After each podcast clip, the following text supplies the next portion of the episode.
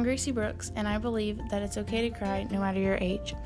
In the novel Tuesdays with Morrie, Morrie Schwartz says, The culture we have does not make people feel good about themselves, and you have to be strong enough to say, if the culture doesn't work, don't buy it.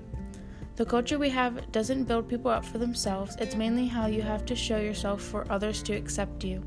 In reality, if everyone if everybody didn't care what anybody else thought of them, then we wouldn't have those rules of what you have to do to be accepted.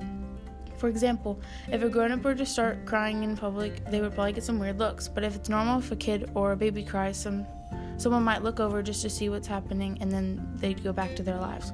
This happens because in society, crying isn't really accepted for older people or even just older kids. It's something as something normal or okay. This reminds me of time in fifth grade. I was in gym class and we were playing soccer. The soccer ball was passed to me and I tripped over it and went headfirst right into the metal bleachers. I honestly felt like I had a concussion. When the gym teacher and students came to check on me, I acted like it was fine and it didn't hurt that bad because I knew that if I focused on how bad it hurt, I would start crying. Later on in the day at recess, I almost passed out because of how bad my head hurt, but I didn't tell anyone until I got home so I wouldn't be embarrassed if I cried. If it were less of if I were less afraid of crying and more focused on getting better, my head probably would have stopped hurting sooner. Don't focus so much as to what people think about you, just about your own or others' well being in life will be a lot easier and better.